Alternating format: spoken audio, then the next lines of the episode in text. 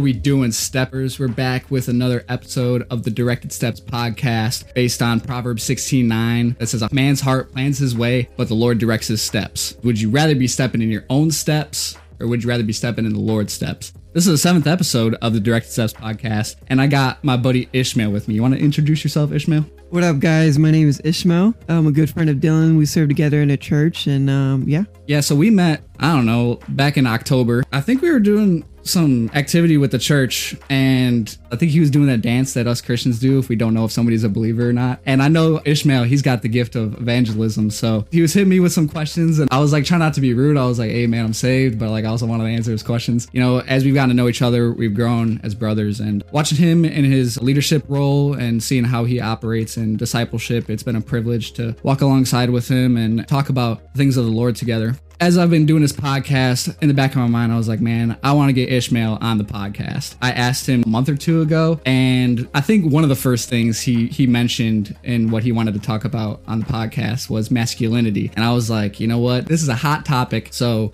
I was like, let's do it, man. I think we're going through this phase of, you know, there's a feminine man or toxic masculinity, but I think it's just important to talk about what is a biblical man? What is biblical masculinity? So we're going to get in that discussion today. As you know, on the Directed Steps podcast, we always get into some interesting thing on the web like statistics or quotes. And today I got a statistic for us. According to a 2016 study called The Decline of the Manly Man by todayyouGov.com, out of 1,000 American male surveyors, less than a third or 30% of the men between the ages 18 and 29 reported feeling completely masculine on a scale of 1 to 6, whereas at the ages closer to retirement, it's more towards the 65% that feel completely masculine on a scale of 1 to 6. The study also mentioned the increase of men staying home to take care of children as well.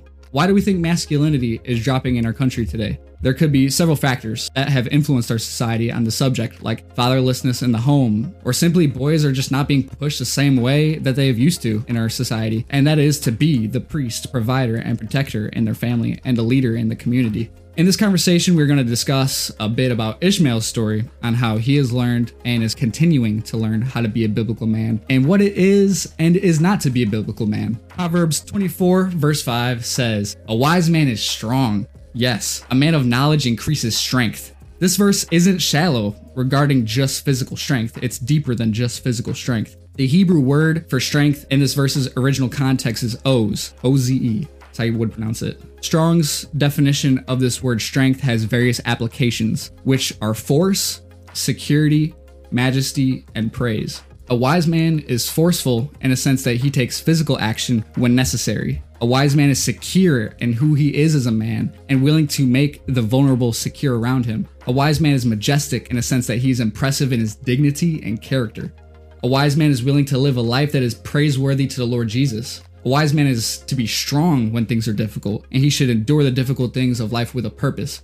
As men, we should be willing to face these difficult things of life, and the more we pursue these difficulties, the stronger we are in the faces of these difficulties. The greatest thing about this is that we don't have to face these difficulties alone. Paul says in Romans 8:31, if God is for us, who can ever be against us?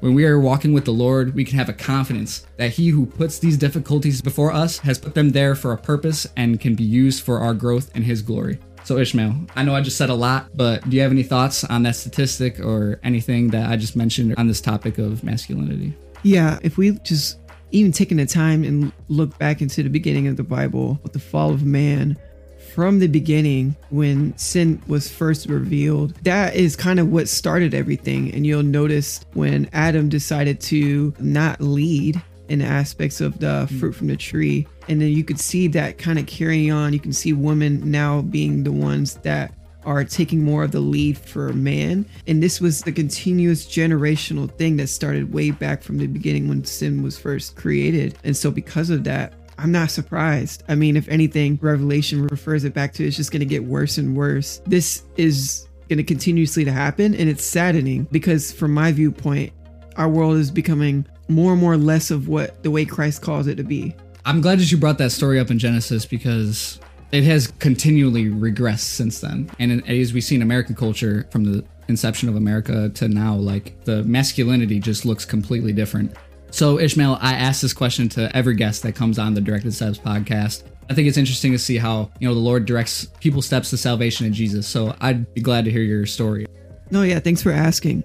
Just to root back to my, even my own childhood, why I wanted to talk about this was because in my life, I didn't have a father. I didn't have a male, in a sense, to look up to. Matter of fact, I looked to, to the complete opposite. I grew up in a very violent home where I saw nothing but abuse, uh, not only between me and my sister, but amongst my mother as well, to where the house was sad. There was nothing but negativity going on, a lot of crying, a lot of screaming, and that kind of traumatized me throughout my whole life. And eventually, years down the road, I, I'm end up living in the streets with my mother, with nothing to eat, with no clothes to really live uh, off of, and I remember just being made fun of because of it. I remember just being bullied a lot, and all I could just think about was going way back when I wasn't a man enough to protect my mother. I wasn't man enough to step up in the household. And I remember being mocked. I remember being made fun of by him who abused my mother, saying I was never gonna to amount to that. And so all my life, I always lived with this expectation that I was never gonna go through the pain that I once went through. And that followed into the rest of my life to where I was living with a lot of anger, a lot of sin per se, and that didn't change until I went to college. To where I really heard about who Jesus Christ was. And I really saw the way he called us to live our life. What he did on the cross for my own pain, for my own sin. That's the reason why he died for it. And so ever since then, my life changed, and that really just changed my viewpoint on life and even my own past, which has now resulted into me living off of one thing and one thing only, which is to proclaim the gospel Mm, and what. Jesus did in my life. That is so encouraging. And I'm so thankful that you brought up the fact that you struggle with your masculinity on your way coming up. And maybe you were looking towards some things that would have made you a man in the world at the time when you didn't have Jesus. But when you found him, then you realize all these things were distorted and, and wrong, and that Christ has a better way for you to live your life. I think about John 14, 6, when Jesus said, I am the way, the truth, and the life. No one can come to the Father except through me. You can't come to the Father through your good works. You can't come to the Father through anything else other than the Lord Jesus. He is the way, He is the truth, He is the life, and He is the one who is paid for your sin on the cross. And you just have to be humble enough to admit that you have wronged Him. And once you do that, you are His for eternity. So now we're going to get into this discussion on masculinity. My first question to you is what did you think being a man was before you knew Jesus? I think for me, being a man meant being tough. Being a man meant not to carry a, a weight or show a weight on my shoulders, but to be somebody that was rock solid, that couldn't walk around with any sort of humility. You know, being a football player, I always looked at it as a man should carry a whole lot of pride about himself, and that should reflect the rest of his life. A man was somebody who would be very strict, be very almost like mean in a sense. I felt like that's exactly what I thought a man would should have been based off of my upbringing and and what I thought was the societal way. Yeah, that's really interesting how you're articulating that and what you thought of being a man was before you met Jesus. First John 2:16 that says, "For all that is in the world, the lust of the flesh, the lust of the eyes, and the pride of life, it is not of the Father, but is of the world."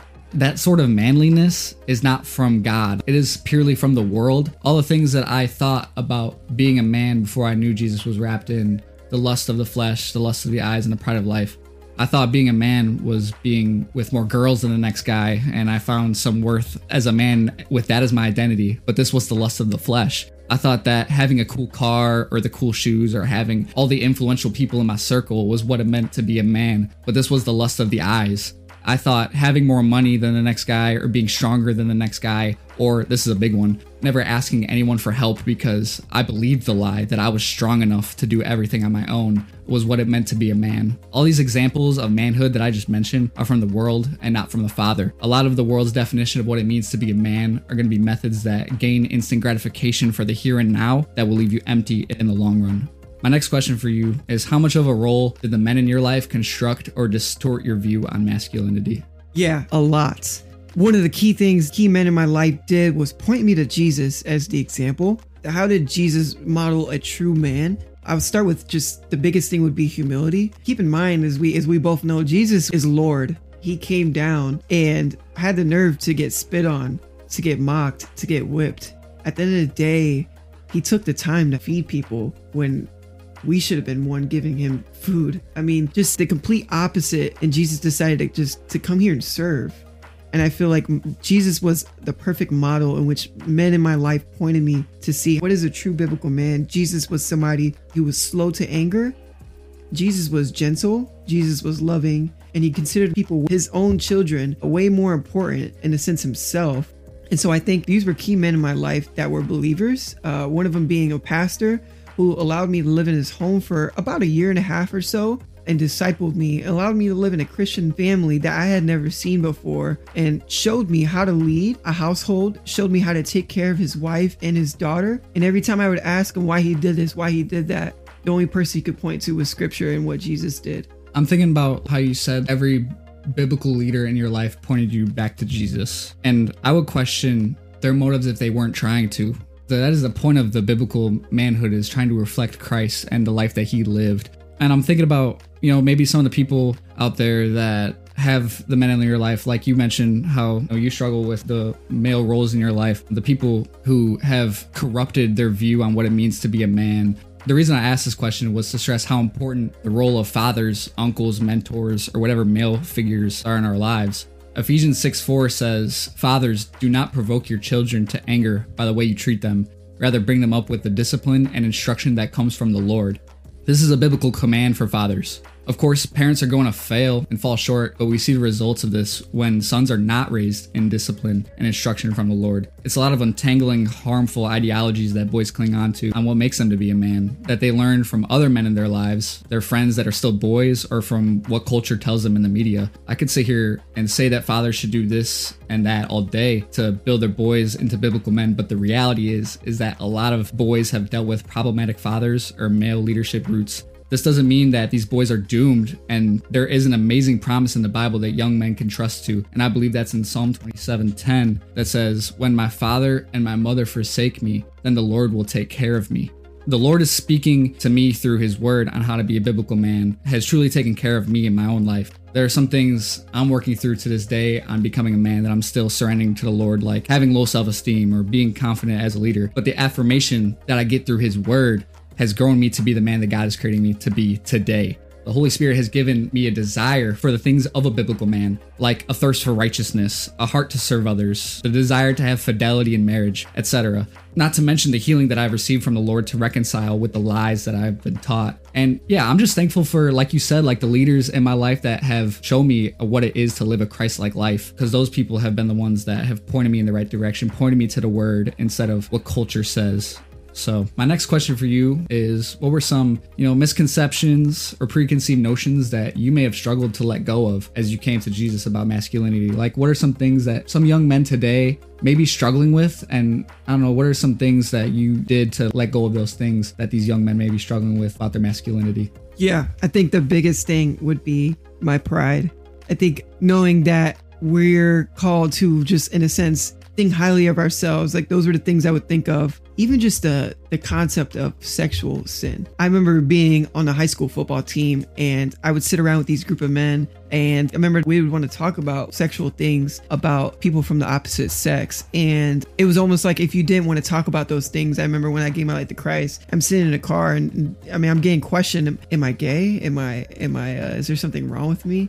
I just remember sitting there like am I am I not a man anymore? Because I don't want to talk about things of the world. Even my own pride I remember living in a house and one of the things I always wanted to do was stand strong in my opinion. I wanted to be right. And I think that's one of the common things. It's stand true to what you believe in, and that's it. But, but I think there could be a big arrogance about that. If you look at scripture, it's the complete opposite. Scripture would say that we should not think highly of ourselves, that we should boast in our weaknesses. I think one of the things that you brought up that hit me heavy was how you talked about sexual sin and how that somehow correlates to being a man in today's society is that you can get with as many girls as possible. Not only that, but like being addicted to pornography and letting that be something that defines you as a man is like it's something to boast about. But I think it'd be interesting to talk about some of the negative effects on what has pornography done to like our manliness. One of the things that can cause an effect into that is how we treat our women. Yeah. I think scripture calls us to take care of our wives in a loving manner, to be mm-hmm. gentle, to be loving. You know, even scripture says that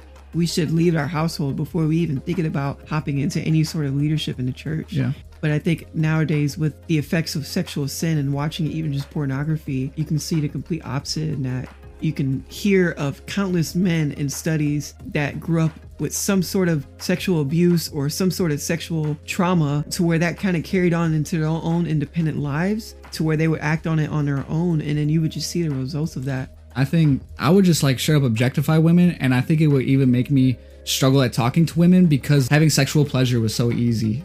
I think another thing that was a struggle for me to let go of is like being passive or being a yes man. We have to be okay with telling people no. Most of the time when it's something sinful i know the guys in the world they would want me to go do things and i'd be tempted to say yes but i have to stand strong and say no. I don't know if you have any thoughts on that as well. I would add on another word to that. Like i would think of the word laziness. Yeah. I think that is a big contribution into a lot of areas of sexual sin. We try to find things that will comfort us in a sinful manner and the result of that is we just don't care anymore I think overall we will fall into pornography thinking that's what's going to satisfy us. And because of that, it'll just kind of leave you with this emotionless action or the way we would carry ourselves when we're when we're living in pornography. We kind of just want to sit back and just not care anymore. We don't care about taking care of our families. We don't mm-hmm. care about leading. Why like why should we when we could just run mm-hmm. to the things of the world that are going to satisfy us? Something that I'm getting out of this conversation right now is like what kind of legacy are we leaving behind as men? I feel like a lot of men right now are caring about the here and the now, but what is it that is going to help us to flourish a family that is God fearing and building up warriors? And when I say warriors, I mean children who are going to carry out God's word for the rest of the time we have here on earth investing into what is important for our legacy, for God's glory, instead of what's going to give us pleasure in the here and now. Are we constantly striving to be pleasure seekers, or are we dying to ourselves for God's glory on a daily basis so that we can glorify Him tomorrow instead of pleasing ourselves today? to summarize what you're saying, uh, this is like a one verse that's always been foundational, just something I, I try to live out by. It says in Acts 20 24, however, I consider my life worth nothing to me. My only aim is to finish the race and complete the task the Lord Jesus has given me the task of testifying to the good news of God's grace.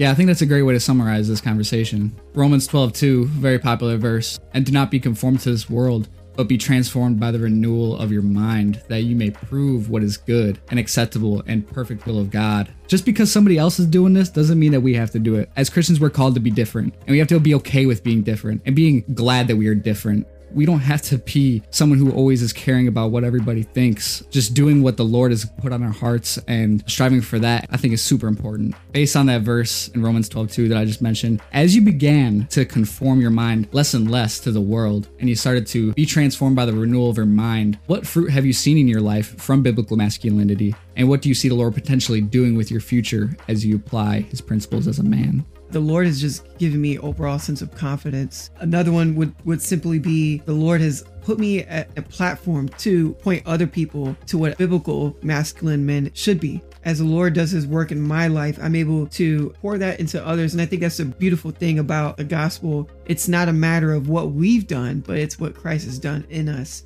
Also, another thing I kind of want to bring up you're engaged now. Yeah. Right? As men, we're supposed to pursue marriage in a certain fashion. How is Lord pruning you to be the man that you're called to be in marriage today? And what kind of measures are you taking now to prepare yourself to be the man that you're supposed to be as a husband? I'll just say one of the things the Lord has revealed to me, I think, in my life would be putting others before myself. I mean, if I were to go ahead and pull up a cartoon right now, majority of the men in the household are these big beer-bellied guys Facts. sitting on the couch watching a TV. And honestly, after a long day at work, us men want to kind of do the same thing. But instead, I've been challenged to to actually get up and lead my wife, lead the future family mm-hmm. into a Christ-centered family. The next one would definitely be not being content it's so easy for Christian families to just go to church on Sunday and to just be like, okay, cool, that's what we did and we're good to go. But me and Katie, we have a purpose in life, which is to share the gospel. How can we mm-hmm. do that together? And it starts with me taking a step where the head goes, the flock will follow yes, it's hard, but that's the thing that we're supposed to do. Like you said earlier, like laziness is so appealing to the mind, but when we're lazy, we fall asleep and we lose out on the harvest of what God is calling us to in our lives. So I just appreciate what you're doing and you're giving an example for the other guys in our church. I just want to commend you for what you're doing in that.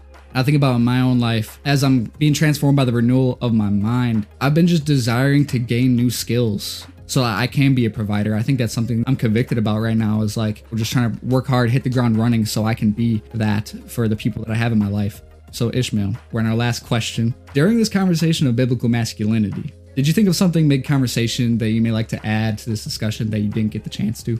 The biggest thing is knowing that we are not perfect. Every day we will fall short. Romans says that very clear. I think there's a big misconception that we have to be perfect. I think on top of that, though, there could be a big misconception about our topic right now into thinking that we are the head of everything to where women have no say so, to where women are like our puppets and that's not the case at all. You know scripture makes it very clear that we are definitely in a lot of trouble if we are not even seeking our wife's counsel. We're all gifted in certain ways. Even for my fiance i mean she's incredibly gifted in administrative stuff. And man when it comes to planning when it comes to task and just keeping organized i'm definitely sometimes a mess when it comes to it. And she's constantly guiding me and lifting me up to help me in that way. And i think overall that's how it should be. A man man should be somebody that doesn't try to figure out all on his own. I want to just finish off. If somebody's sitting here today and is looking for just an overall summary of what what is a man, how do I know if I'm living up to that standard? There's a couple of verses as as men. Maybe there's a man out there who's in church right now who's struggling with what direction to take, and maybe some of these might might hit you. Every man should, in a sense, inspire to be some sort of leader in the church, some sort of elder. And later on in Titus, it simply says that we must be faithful. We shouldn't be arrogant or quick tempered. We shouldn't be a heavy drinker, violent, or dishonest with money. As men, even though we're the primary financial guy, that doesn't mean that should be our only motivation, that we shouldn't be greedy. We should be trustworthy. And most importantly, we should be able to teach God's word what you just said was so good, man. We're going to get into the call to action now. I mentioned this briefly in the introduction, but as men, we should strive to be the priest, provider, and protector of our homes. A lot of us can be in different stages of manhood, but I believe it's critical to evaluate where you are on these areas of being a priest, provider, and protector of your home. You may be like me and you're not there yet. I don't have a home to be the priest, provider, and protector of. And in that case, I'm on the pursuit of training myself to be the man that can be the priest, that can be the provider, that can be the protector of a home through reading God's word, being engaged in discipleship, working with other men, and working diligently with what I'm responsible of. So, what does it mean to be the priest of your home? It means that you are a leader in the faith. Ephesians 5:25 talks about leading your wives spiritually by saying, "Husbands, love your wives just as Christ also loved the church and gave himself for her, that he might sanctify and cleanse her with the washing of water by the word." And Solomon also says to his son, so this is talking about raising children, and Proverbs 3:11 that says, "My child, don't reject the Lord's discipline and don't be upset when he corrects you." Those are some good scriptures to connect to being a priest in the home. And then what does it mean to be a provider? It means that as a man you were able to financially support your people and do what you say you are going to do. A lot of men are great at talking, but when it comes to action, are they actually doing it? 1 Timothy 5:8 talks about the severity of a man that does not provide by saying, "But if anyone does not provide for his own, and especially for those of his household, he has denied the faith and is worse than an unbeliever. That verse is no joke. But if we are called to take care of the least of these, and we can't even take care of our families, then that is a problem. And then lastly, what is a protector? It means you're to guard your people from harm physically, mentally, and emotionally at all costs. Of course, we're all going to go through pain in life. That's inevitable. And the Lord permits that. But as men, we should protect our people, which means avoiding dangerous scenarios or confronting the problems when needed. In 1 Timothy 6:20, Paul commands Timothy to guard with what God has allowed him to shepherd in his life by saying, "Timothy, guard what God has entrusted you. Avoid godless, foolish discussions with those who oppose you with their so-called knowledge." As men, God has given us a responsibility to be the leaders of the vulnerable around us. And as men, we should take this role seriously by being the priest, provider, and protector for our families and the vulnerable around us. So that is the end of this discussion on masculinity. Ishmiel, thank you for coming in and you know if you want to give a little outro. Definitely thank you for allowing me to be here. For those who are listening right now, if you're you have no idea where to start, I'd encourage you just to uh, just start with Jesus. You know, if you're listening to this right now and you're like, I grew up in a Christian home, or maybe I, I've never heard of Jesus, I'd just encourage you just to spend some time in prayer and um, just call out to Him. I think that's where the, the, all this starts. It doesn't start by what we do, but it starts about you know who does the work inside of us, and it's yeah. with Him. And so, and for those who are listening and, and are believers, but they're like, I'm falling short in every single one of this. I'd encourage you not to be discouraged, but I think just remind yourself of what Jesus said in Matthew: "You are the light of the world." A town built on a hill cannot be hidden. Neither do people light a lamp and put it under a bowl. Instead, they put it on its stand and it gives light to everyone in the house. In the same way, let your light shine before others, that they may see your good deeds and glorify your Father in heaven. That's the word. Call out to him. So, we're going to get into the agenda for the next upcoming podcast. We got my guy Steve. He is the leader of a young adults ministry at our church, and it's going to be a great conversation on discipleship. Really looking forward to that one. It's always a blessing to be in the Directed Steps podcast with God's people, reading God's word. So this is your host, Dylan Tuttle. Peace, guys.